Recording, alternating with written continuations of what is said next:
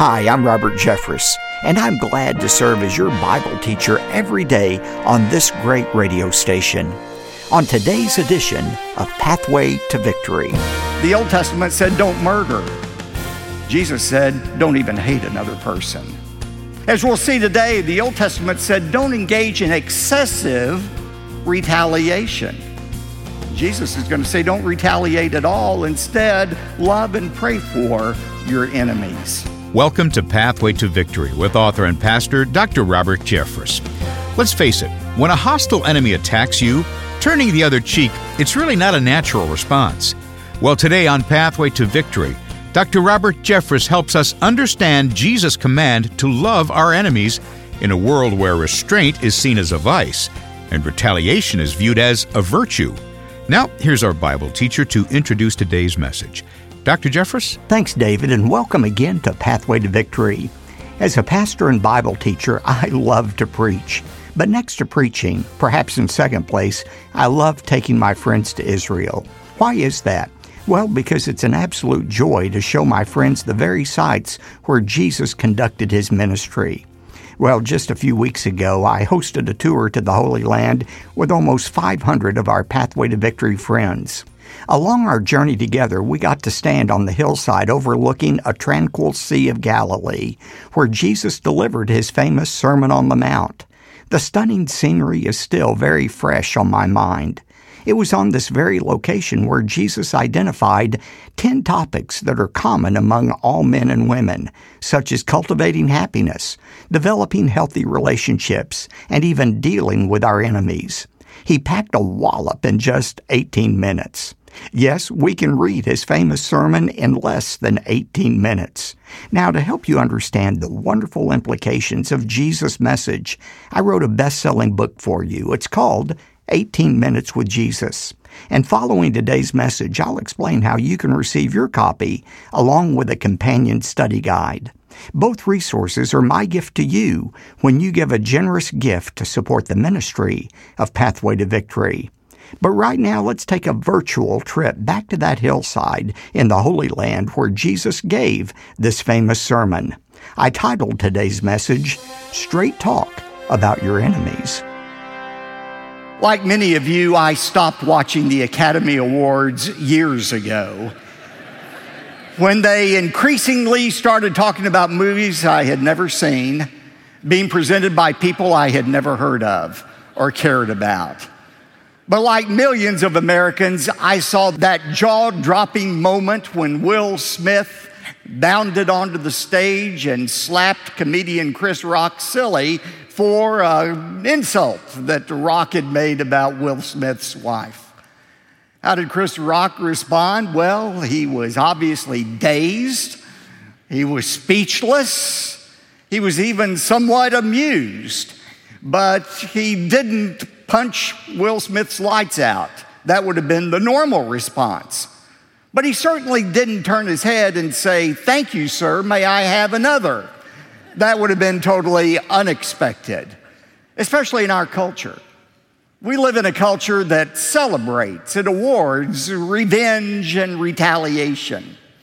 I think about a key scene in that Academy Award-winning movie from thirty years ago, The Untouchables. Do you remember the movie?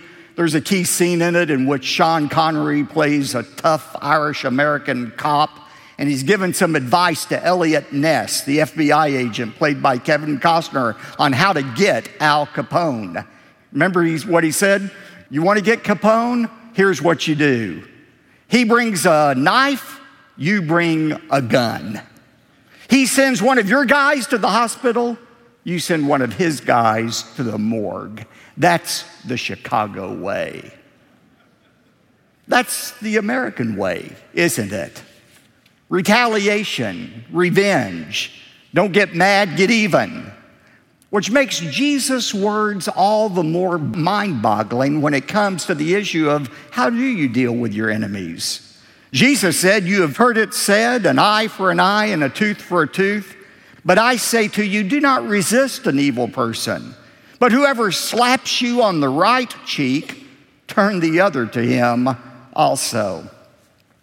Today, our study on the Sermon on the Mount has brought us to perhaps the most familiar but least understood passage in the entire sermon Jesus gave. In fact, it's a passage of Scripture that has caused many people to turn away from the Bible. Reading these words has convinced many that the Bible just is unrealistic and it's irrelevant to our culture today. Nothing could be further from the truth. Today, we're going to look at some straight talk from the Savior about how to deal with our enemies. If you have your Bibles, turn to Matthew chapter five. Matthew chapter five.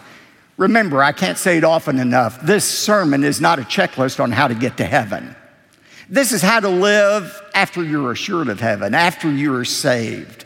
Remember, Second Peter one three says, God has granted to us everything pertaining to life and godliness. We have everything we need in the Holy Spirit to live the kind of life Jesus outlines here. And he outlines this kind of living not as some legalistic requirement. It is the path to enjoy genuine joy in this life. You don't have to wait until you die and go to heaven to experience joy. There's genuine joy when you live life like Jesus prescribed in this Sermon on the Mount. Now, it was completely different than what the Old Testament leaders and the New Testament Pharisees and scribes understood. It's not that their laws were wrong, they just didn't go far enough. They dealt with external behavior, but Jesus was interested in the internal attitudes that fuel that external behavior. For example, the Old Testament said, don't murder. Jesus said, don't even hate another person. The Old Testament said, don't sleep with somebody else's mate. Jesus said, don't even think about sleeping with somebody else's mate. As we'll see today, the Old Testament said, don't engage in excessive retaliation.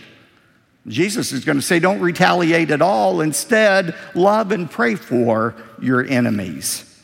Now, to understand this sermon properly and to apply it correctly, there are three key distinctions in the Bible we need to make.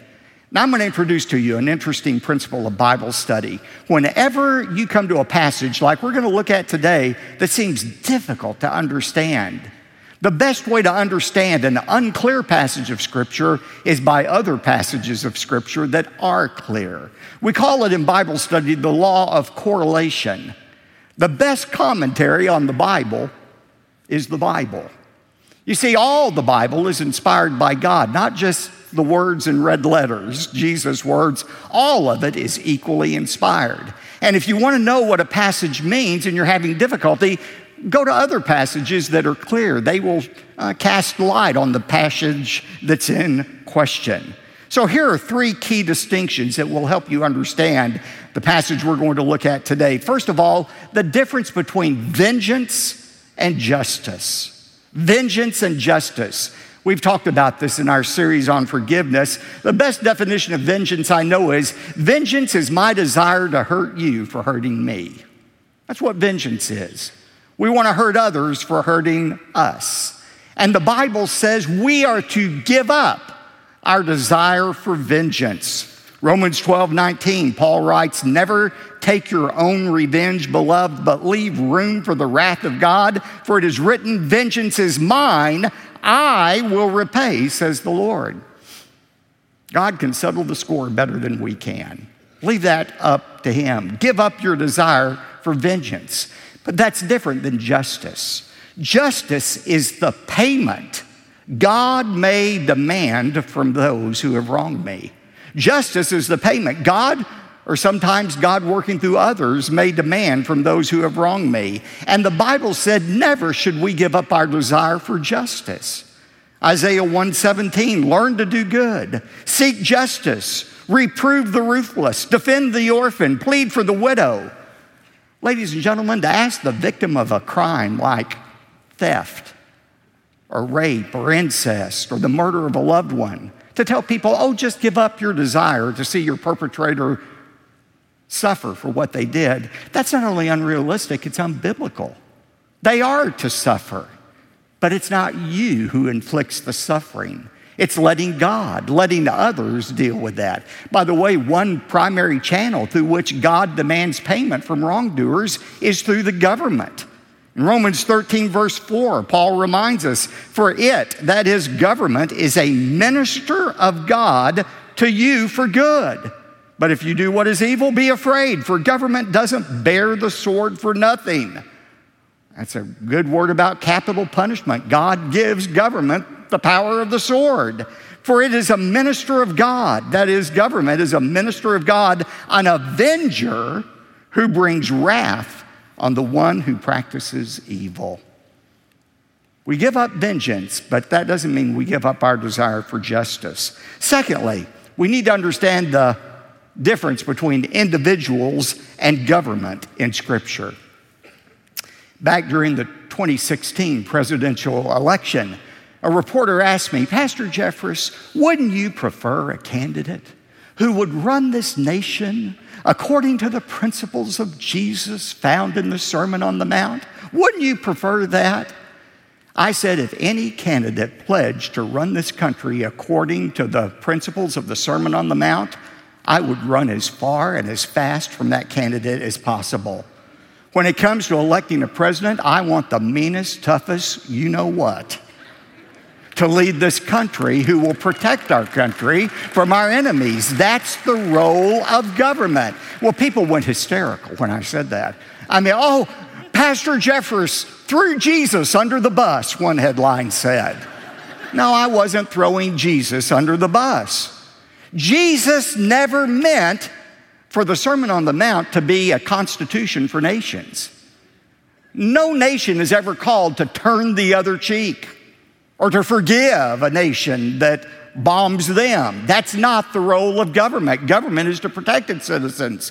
This sermon is about individuals and how they govern their personal lives. You have to understand that distinction. And then third, we need to understand the difference between rights and responsibilities, especially in these eleven verses we're going to look at. Rights versus responsibilities. Now, I know I'm treading on controversial Uh, issues here when I say this, but I think it needs to be said. If you listen to some Christian leaders today, they would have you believe that the core value of Christianity is we've got to stand up for our rights. Stand up for your rights. Don't let anybody push you around and tell you what to do. They would have you to believe that's what the gospel of Jesus Christ is, standing up for your rights. Now, honestly, folks, as you read the New Testament, can you really say the core teaching of the New Testament is holding on to your rights? That's what some people would have you to believe.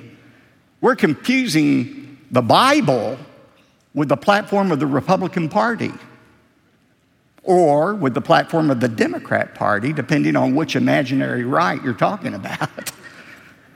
But that's not the message of the New Testament. How are we to handle our rights? Listen to Philippians two, beginning with verse three. Do nothing from selfishness or empty conceit, but with humility of mind regard one another as more important than yourselves. Do not merely look out for your own personal interests, but also for the interest of others.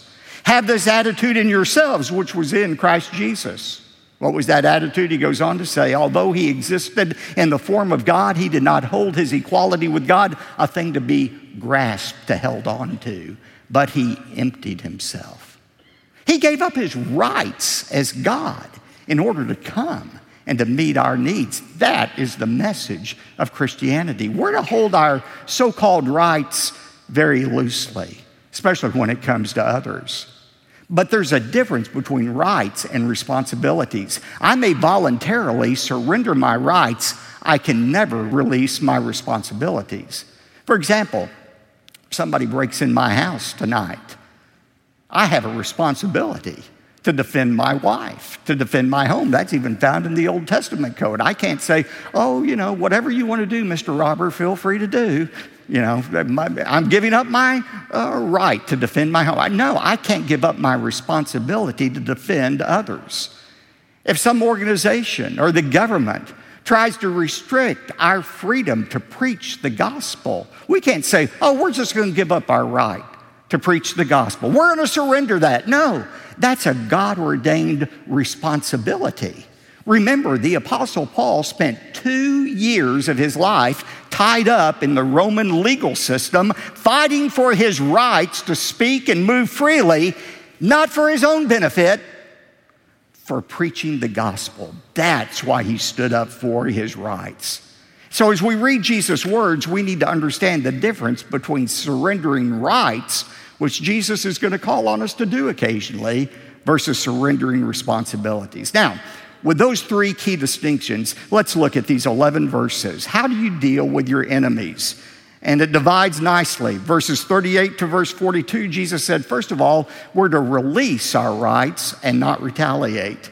And then in verses forty-three to forty-seven, he says, we are to love rather than hate. Now, let's start with release, don't retaliate. You know, some of our most cherished rights as American citizens is found in our judicial system. Our Constitution says we shouldn't have to worry about government knocking down our front door and seizing us or our property without a trial. And even if there is a trial and we're found guilty, there's a limit to the kind of punishment that government can exact from us. The last point comes from one of the most basic laws in human history. It's the idea that the punishment should fit the crime. And it's behind Jesus' words in verse thirty-eight.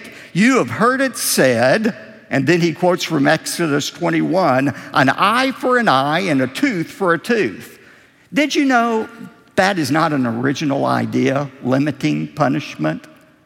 Uh, Moses got it from somebody else.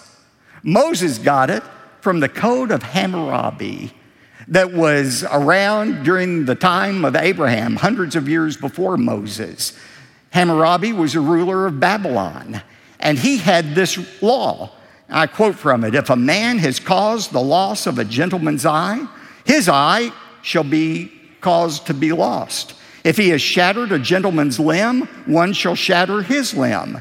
If he has made the tooth of a man fall out, one shall make his tooth fall out. Moses just cut to the chase and said an eye for an eye and a tooth for a tooth. But it's the same idea. And we've carried that idea into our legal system today. The Latin phrase is lex talionis, the law of retaliation.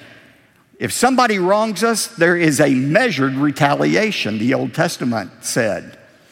It's that eye for an eye, tit for tat retaliation. It was that code that my brother and I used to follow when we were growing up together.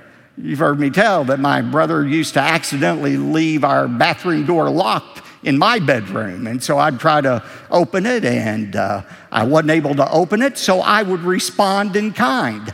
I didn't murder my brother, though I felt like doing it from time to time. That would have been excessive punishment. So instead, I took a vial of stink perfume I got from the magic shop, and I would soak his pillow in for it. That's an eye for an eye and a tooth for a tooth.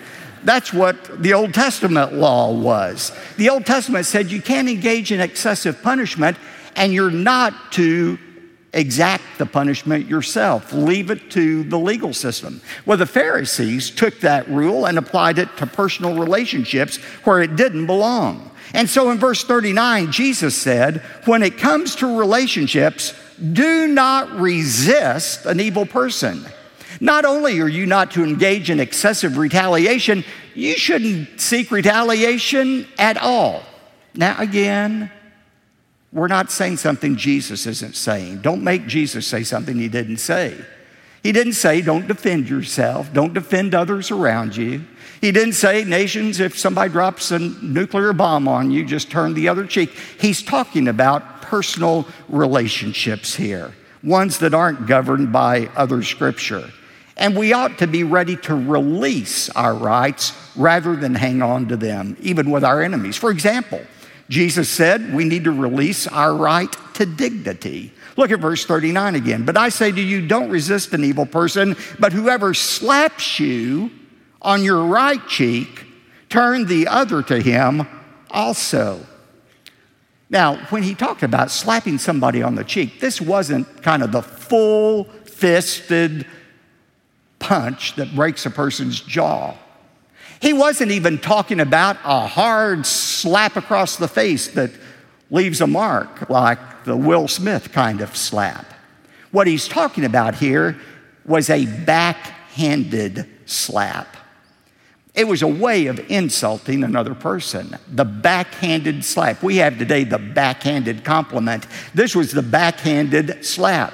It was a way to insult somebody. It didn't cause injury, certainly didn't cause death. And what it meant was, I think so little of you, I'm not even going to give you a full face slap. I'm going to do it with the back of my hand. That's how little I think of you. What he's saying is, don't return insult for insult. That's tempting to do, isn't it?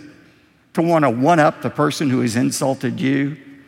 You know, it reminds me of the patron saint of British insulters named Winston Churchill. He was always coming up with good retorts to people who insulted him. On an occasion, playwright George Bernard Shaw invited Winston Churchill to attend the premiere of his play. Shaw wrote to Churchill, "I am reserving two tickets for you for my premiere. Come and bring a friend if you have one." Churchill responded, "Impossible to be present for the first performance. We'll attend the second if there is one." Lex talionis, the law of retaliation. I remember not long ago, a so-called religious leader published an open letter to me in a national publication. And I was just turning that over in my mind. I was on the way home, driving up the tollway, and as I thought about it, what I was going to say, I came up with a one-sentence zinger. And I was absolutely giddy about it. I mean, I couldn't wait to get home, to put it on the computer and hit that send button. But doggone it, I remembered this verse. And I held on to my zinger. Now, I don't do it always. Sometimes I do hit the send button. But the best way to quench a fight is just to deal with it immediately by refusing to escalate the insults. That's what Jesus is talking about here. Go ahead and give up your right to personal dignity. Secondly, he says we need to be willing to release our right to property. Verse forty, if anyone wants to sue you and take your shirt, that was a reference to an undershirt, a garment, undergarment. Let him have your coat also. A coat was the most basic unit of clothing in the Middle East. Everybody had a right to a coat. And Jesus said there are times you need to be willing to release your right to property. That's what Jesus is talking about here. Even popular people have enemies. And maybe you're in the crosshairs of someone who doesn't like you and even resents your Christian values. It's a lonely and helpless feeling. So, if you've been mulling over a relationship that needs repair or an enemy that needs to be confronted, Jesus' teaching in Matthew chapter five will guide you. And as you prepare to take these steps, I invite you to request your copy of my best-selling book called eighteen minutes with Jesus. With clarity and compassion, Jesus taught us how to deal with subjects like broken friendships, worry about money, and how to cultivate purity in our most intimate relationship, our marriage. My book goes into far greater detail than this broadcast, so it will help you understand how to apply the timeless wisdom of Jesus in your daily life. Ask for a copy of my book, eighteen minutes with Jesus, when you get in touch with us today. It's yours along with a companion study guide when you give a generous gift to support the ministry of Pathway to Victory. In closing, let me thank you for giving generously to this ministry. As darkness appears to prevail in our country and our world, we know that God is using your generosity to push back the forces of evil. The evidence to this fact is overwhelming. In fact, every day we receive affirming phone calls, emails, and letters from people who thank us for our boldness and faithfulness to the truth of God's Word. And it's all because of friends like you who support us. Thank you so much for your continued generosity. Don't forget you can watch Pathway to Victory on television. On Saturdays, you can see us at noon Eastern on T B N. And on Sunday, we are on hundreds of stations, including T B N at ten a.m. Eastern and Daystar at six p.m. Eastern. David? Thanks, Doctor Jeffress. A copy of the best-selling book by Doctor Jeffress, eighteen minutes with Jesus, is yours today when you give a generous gift to support the ministry of Pathway to Victory. The book also comes with a companion study guide, so call eight six six, nine nine nine, two nine six five or make your request online at p t v dot org. And when your gift is seventy-five dollars or more, you'll also receive the complete collection of audio and video discs for this month's teaching series, eighteen minutes with Jesus. One more time, our phone number, eight six six, nine nine nine, two nine six five, or go to p t v dot org. You could also write to us if you'd like. Here's that mailing address, P O. Box two twenty-three, six oh nine, Dallas, Texas, seven five two two two. Again, that's P O. Box two twenty-three, six oh nine, Dallas, Texas, seven five two two two. I'm David J. Mullins, inviting you back next time for part two of the message, Straight Talk About Your Enemies, right here on Pathway to Victory. Pathway to Victory with Doctor Robert Jeffress comes from the pulpit of the First Baptist Church of Dallas, Texas.